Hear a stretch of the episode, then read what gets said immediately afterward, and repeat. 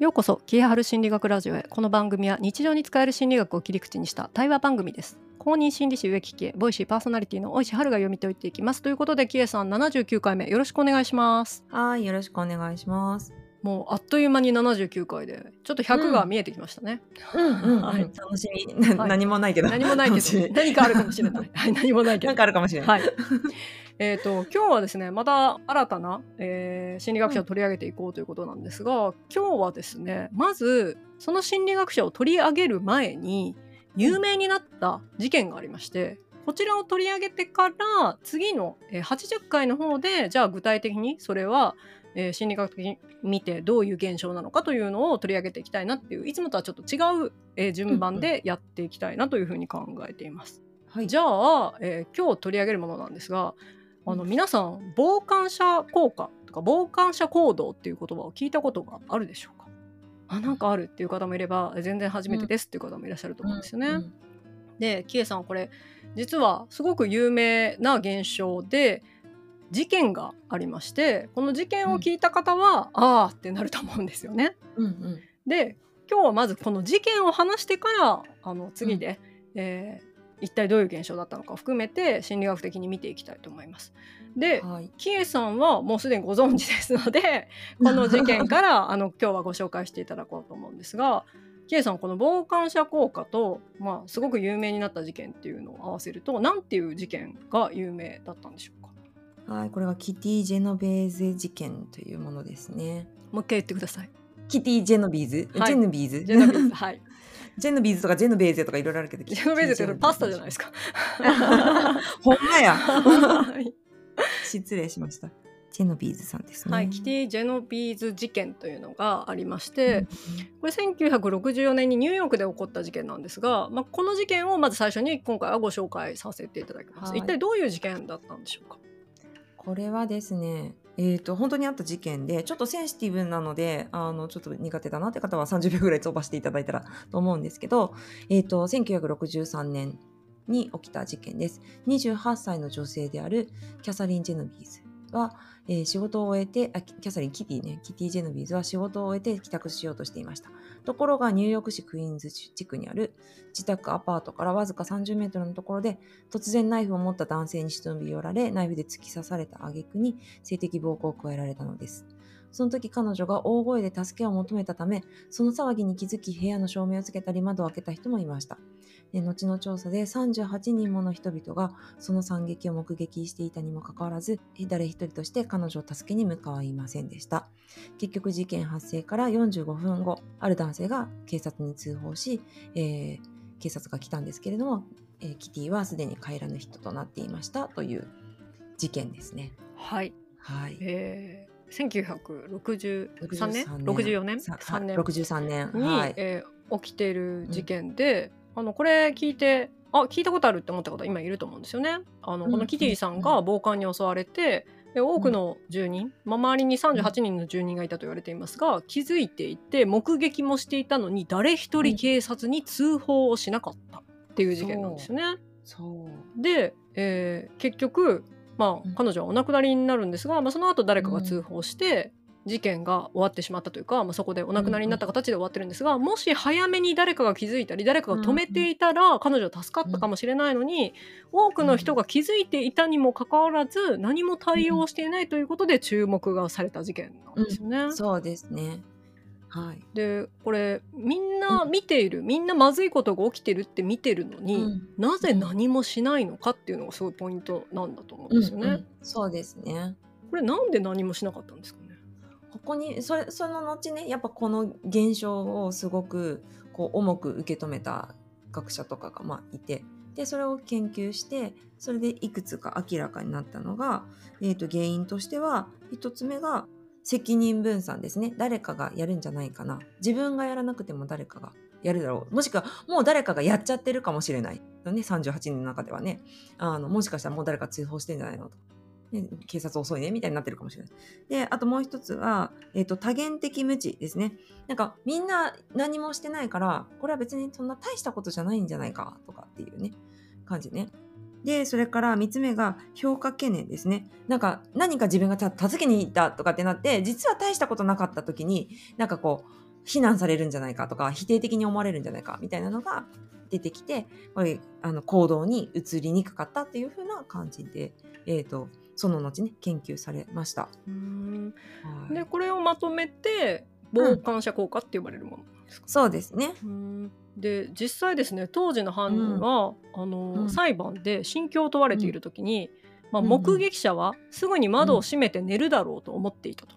で結果その通りになったということでこの犯人は経験値としてこのいわゆる傍観者効果とか傍観者心理を理解してたって言われているんですよね。うん。ね。何回かやってる人だったんだよね。うん、だから何回かやってるからこそ、きっと、えー、周りの多くの人は見ていても、まあ、そのまま誰かが通報するんじゃないかと思って、うんえー、事件を無視してしまうだろうってことを予想してたってことですよね。そうですね。そう。でこの、うん、キティ・ジェノビーズ事件はすごい有名なんですが、実はこれあのすごいはるか彼方遠いニューヨークの話ではなくて私たち日常生活の中でもこういったことって結構実は起きてるんですよね。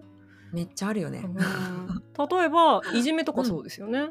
うん、あそうですね。うんうんうん。なんか誰かがいじめられてるけども、うん、まあ誰かが先生に言うんじゃないかとか本当に困ってる人がいたら、ねうんうん、なんかみんながえー、助けるだろうけど、うん、みんなでいじめてるってことはあいつにも何か悪いことがあるんじゃないかとか、うん、あとなんか大したことなさそう。なんか遊んでるのと区別つかないなみたいな、うんうん、あそうですね、うんうん、みんなが言ってないからそんなもんかなみたいな、うん、ね、うん、これあとなんか助けてもあごめんなさい助けてもいいけど、うん、そこでなんか「いやお前出しゃばんなや」とかってなって自分に矛先が向くのが怖いとか、そういうのがねありますね、うん、いじめ以外でもこういうのってありますかね？職場の人間関係とかああ、もうあるんじゃないですか。なんか、わかんないけど、私はそういうところで働いたことないけど、なんかプロジェクトとかやってて、うん。なんか誰かがすごいしんどくたくさんやってるのに、うん。他の人はね、助けてないとか手伝わないとかあるかもしれないし、私あったのは、うん。ううち大人が5人いるいるんですけど、うん、家の中に？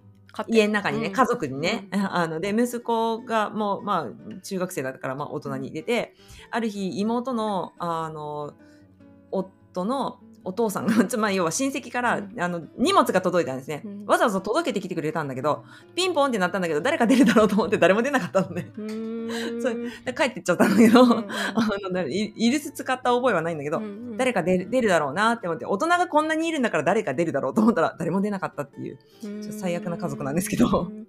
そう。割と小さいところでも起きてるんじゃないかなと思います、でもさっきの職場のだと、例えばプロジェクトとかでえこれ直した方がいいけど、まあ誰かが気づいて直すだろうみたいなことが、うんうん、そのまま直されないまま行ってしまうとかそういうのもありますよね。ありそうですね。うん。なんか使いにくい UI とかありそうですもんね。そうね。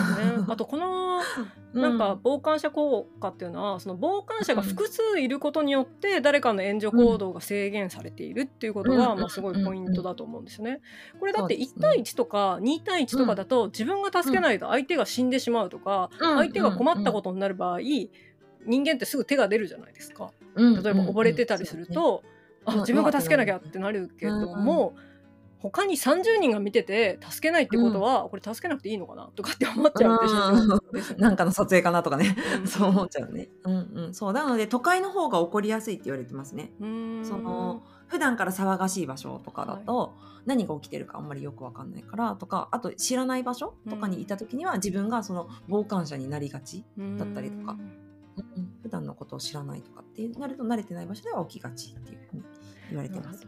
今それ聞いて思ったのが、うん、都会で時々こう、持病かなんかで、あの、みんなの前で駅とかで倒れてしまったりとか、私この間なんか夫といた時にうってなんかおじいちゃんがうずくまってたんですよね。えー、そうなんだ。うん、でその時みんな、うん、えどうしたらいいんだろうっていう感じにちょっとあ止まるよね。止まりますよね。でその時には、なんか別にいた若い方がすぐ駅員さんを呼びに行ったり、あのすぐ対応してたんですけどそれ見てた時思ったのが、そのおじいさんって倒れた時にそこの近くにいた若い人の足を掴んだんですよね。おーそうなんだ、うん、これって私なんか抜けるヒントなのかなって今思って。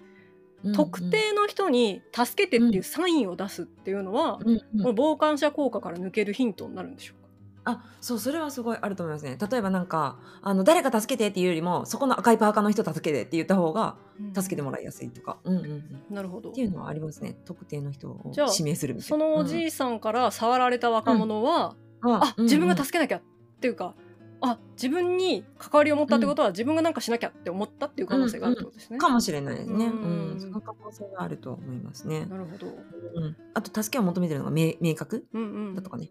あうんうん。じゃ触られたらね。あ果たしてこの人は助けを求めてるんだろうかっていううん疑問をうんそもそもクリアしているってことですね。その意思を見せることによって。これ評価懸念をクリアしてるってことですよね。うんあのうまく助けられなかったらどうしようとか、えこれそうですね自分に言ってるのかなとか、え違ったら恥ずかしいなとかいう気持ちをまずクリアするために誰か具体的な人に助けを見せる、助けを求めてるっていう姿勢を見せる。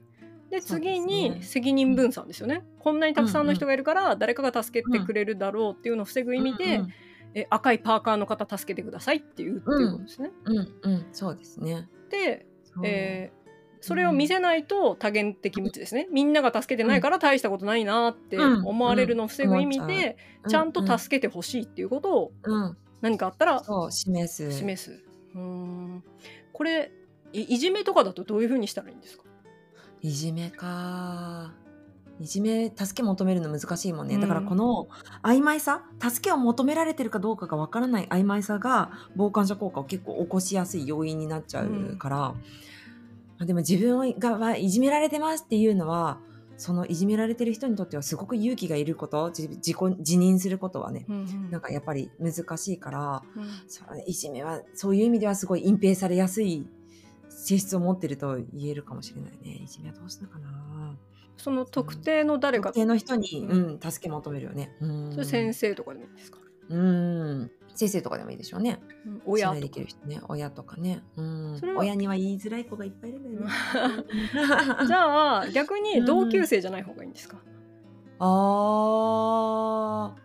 心配がなければ信頼できてるんだったら言えればいいんじゃないかなと思うんだけど。うーん。だけど逆があるよね。例えばいじめてる人が「おいお前も入れよ」って絶対名指しするじゃないですか。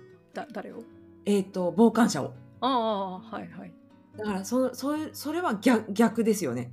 傍観者にさせない行為をいじめてる人は絶対するなと今ふと思いましたけどね。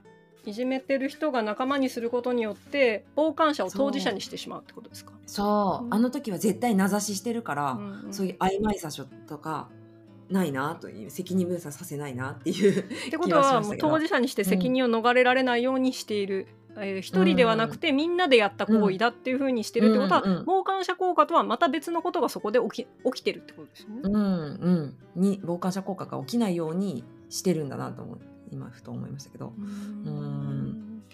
そうですね。いじめは難しいね。なるほど。ねじゃあこの傍観者効果を起きないようにするためっていうのは、まあ、さっき挙げたように、えー、と特定の誰かに助けを求めたり、あと自分が助けを求めてるんだっていうことうんを見せたりするっていうのはすごい効果的だと思うんですよね。うんうん。ただ、えー、とそれらをこうなんていうのかな。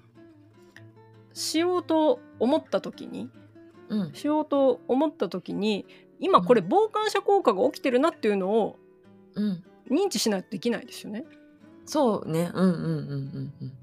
じゃあ、えー、とそういう時って、なんかこう、うん。今回の例えばこのキティ・ジェノベーズ事件ジェノベイ ジェノビーズ事件の時も これ事件が起きてるってみんなが思ってるけど誰かが通報するもしくは助けが不要なのかも誰も通報してないってことは困ってないのかもって思ってる人たちがたくさんいるってことですよね。うん。だからその事件が起きているこれは問題なんだっていうことを認知できないから傍観者行動になっちゃうってことですよね。そうですね。そう。だから当事者っていうよりは周りの人たちが、まあ、勇気出すよね。一つね。うん。なんかその多分その評価懸念周りからどう思われるこれ違ったら恥ずかしいなとかそういうのを乗り越えないと行動にうくう動かせない行動に移せないからそこをまず勇気持って動いてみるとか動くのが普通であるとかっていうのは大事かな周りの人はね。うん。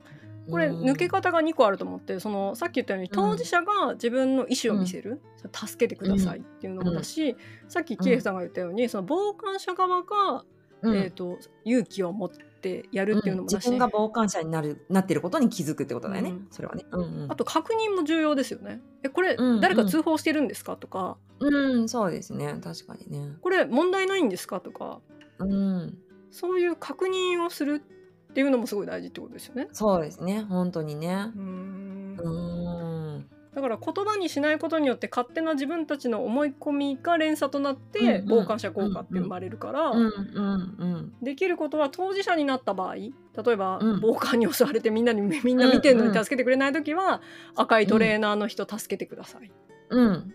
が大事だし、うん。えー、と今度は傍観してる側になった時はうん「えこれ大丈夫なんですか?」とか確認したりとか、うん勇気を持うんって行動する、例えばそれを通報するとかうんうんうん。なんか起きてるぞって大きい声で言うとか、うん。うんそういうことが大事ってことですね。うん。うん。うん。ううん。ん。そうだねこれいじめの分はそのうん。多分当事者そのやられてる方って多分言いにくいじゃないですか。難しいよねうん。傍観者にならないっていうのがすごいヒントなのかなって今思ってて、あー確かにねそうかもねこれいじめですよねっていうのを確認するとか、うん。うん。うんうんこういうのが起きてるけど大丈夫ですか？って管理者に言うとかね。そうそう。それもうんすごい重要なのかなって今思って。うん。確かに。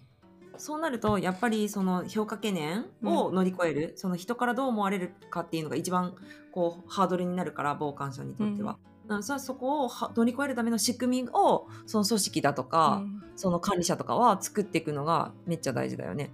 企業とかだとそれ内部通報者システムみたいなのがあるじゃないですか。傍傍観者にさせないために、うんうんうんうん、学校とかあるんですか、学校は定期的にアンケート取ってるけどね広島市は知らない。他はちょっと分かんないけど。うん。うんそれで防げるんですか？防げる。そうだね。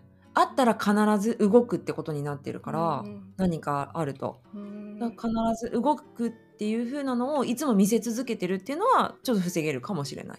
あそうですね。うん。そうそうそそうの、なんで？うん。何かあった時に、えー、とうん。それがこううん。必ず行動としてその評価懸念、うん。自分には悪いことが起きないよっていううん。のを見せるために、アンケートとかで出てきたことはちゃんと対応してるって姿勢を見せるっていうのは組織として大事かもですね。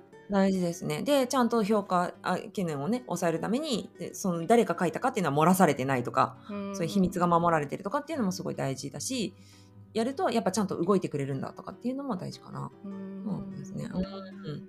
定期的なアンケート取ってると思いますけどね、うん。なんか私の勝手なイメージで日本人ってものすごい傍観者効果が生まれやすいんじゃないかなと思うんですけど。私も思う。思いません？思う思う。うん。事なかれ主義というかなんかこのの失敗した時の評価的なものってすごい気になるタイプの人が、まあ多いっていうか、うん。そういう教育を受けてる、そうだね。うん。うんうんあとみんなでやることを良しとする、うん。個人がうん抜きんでるみたいなものはあまり良しとしていないので、うん。この責任分散、まあ、誰かやってるやろうとか、誰かが見てるんじゃないっていうのに馴染みやすいと思うんですよね。そうだね。うん。あと同調圧力があるかうんうら多元的無知、誰も助けてないんだから私がわざわざしなくてもいいよねって思いやすいなと思って、とかなんかこんなことを追うことにすると自分が変なのかもしれないって思いやすい同調がうん。同調がきついから。うん。うんうん。って思ったらこの傍観者効果って、うん。えこれアメリカで次あのうん80回で紹介しますけど、アメリカうでん。心理学者が実験してるんですけど日本人でやったらものすごい出そうですね。そうだね。日本でもないくつか似たような事件はやっぱ起きててうーん。あの新幹線のねあれとかもあるんだけど。新幹線のあれ？新幹線の新幹線であの、うん。何でしたっけ、えっとね。犯人が刺されちゃったの刺されたかなんかで。そう目の前にいるんだけど誰もあの管理者に通報しなかったんだよね。うーん。そういうのありそうですよね。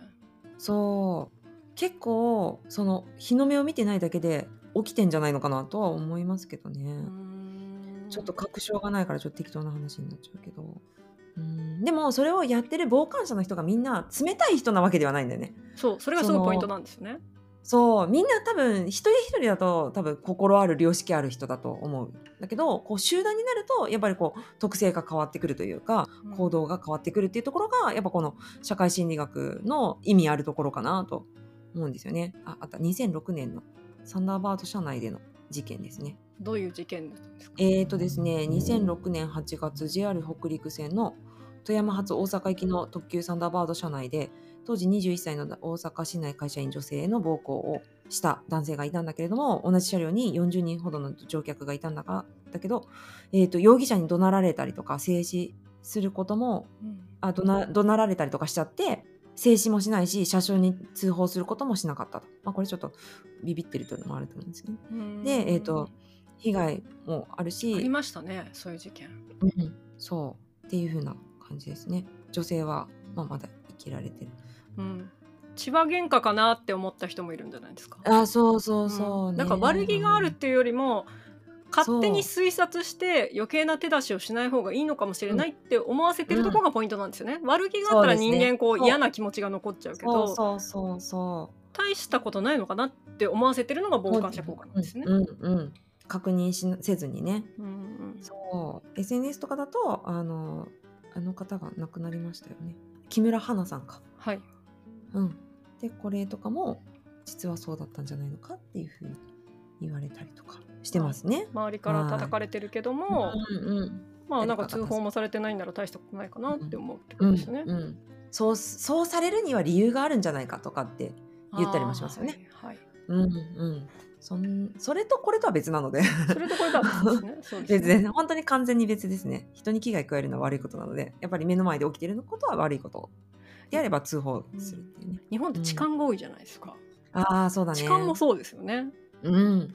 だと思う。あとね私が思うのはあのえっ、と虐待の通報うんうん。とかもすすごいあるんだろうな毎日泣いてるよなって思うけどうん。うん。誰かが通報してるんじゃないか、う。ん。ないかなとかね。こんなに毎日ってことはじゃあまあそこまでじゃないのかなとか。うん。事件にはなってないしとかなるほど。そうね。面白い。うん。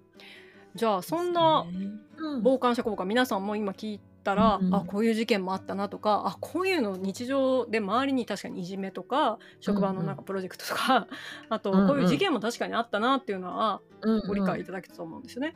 じゃあこれを具体的にこのキティ・ジェノビーズ事件の後に ジェノベーゼって言いたくなるよね。本当にごめんなさいね。すいません。ジェノビーズ事件の後に心理学者の方がですねこれをあのちゃんと、まあ、どう立証するかっていうのを社会心理学の方がやってますので、この話をあの次にはしたいと思います。ということでキエさん今日はここまでにしたいと思います。はいありがとうございますはい、この番組は Spotify の独占配信になっています。毎月1月9日に、えー更新されてますので、ぜひフォローをよろしくお願いします。また感想等ありましたら、ぜひですね、Twitter でキーハル心理学ラジオというアカウントがありますので、これをメンションつけて、えっと、読んでいただいたりとか、あと、ハッシュタグキーハル心理学ラジオでつぶやいていただきますと、私たちがいいねを押しに行きますので、どうぞお楽しみに。えーでは、キエさん今日もありがとうございました。はいありがとうございます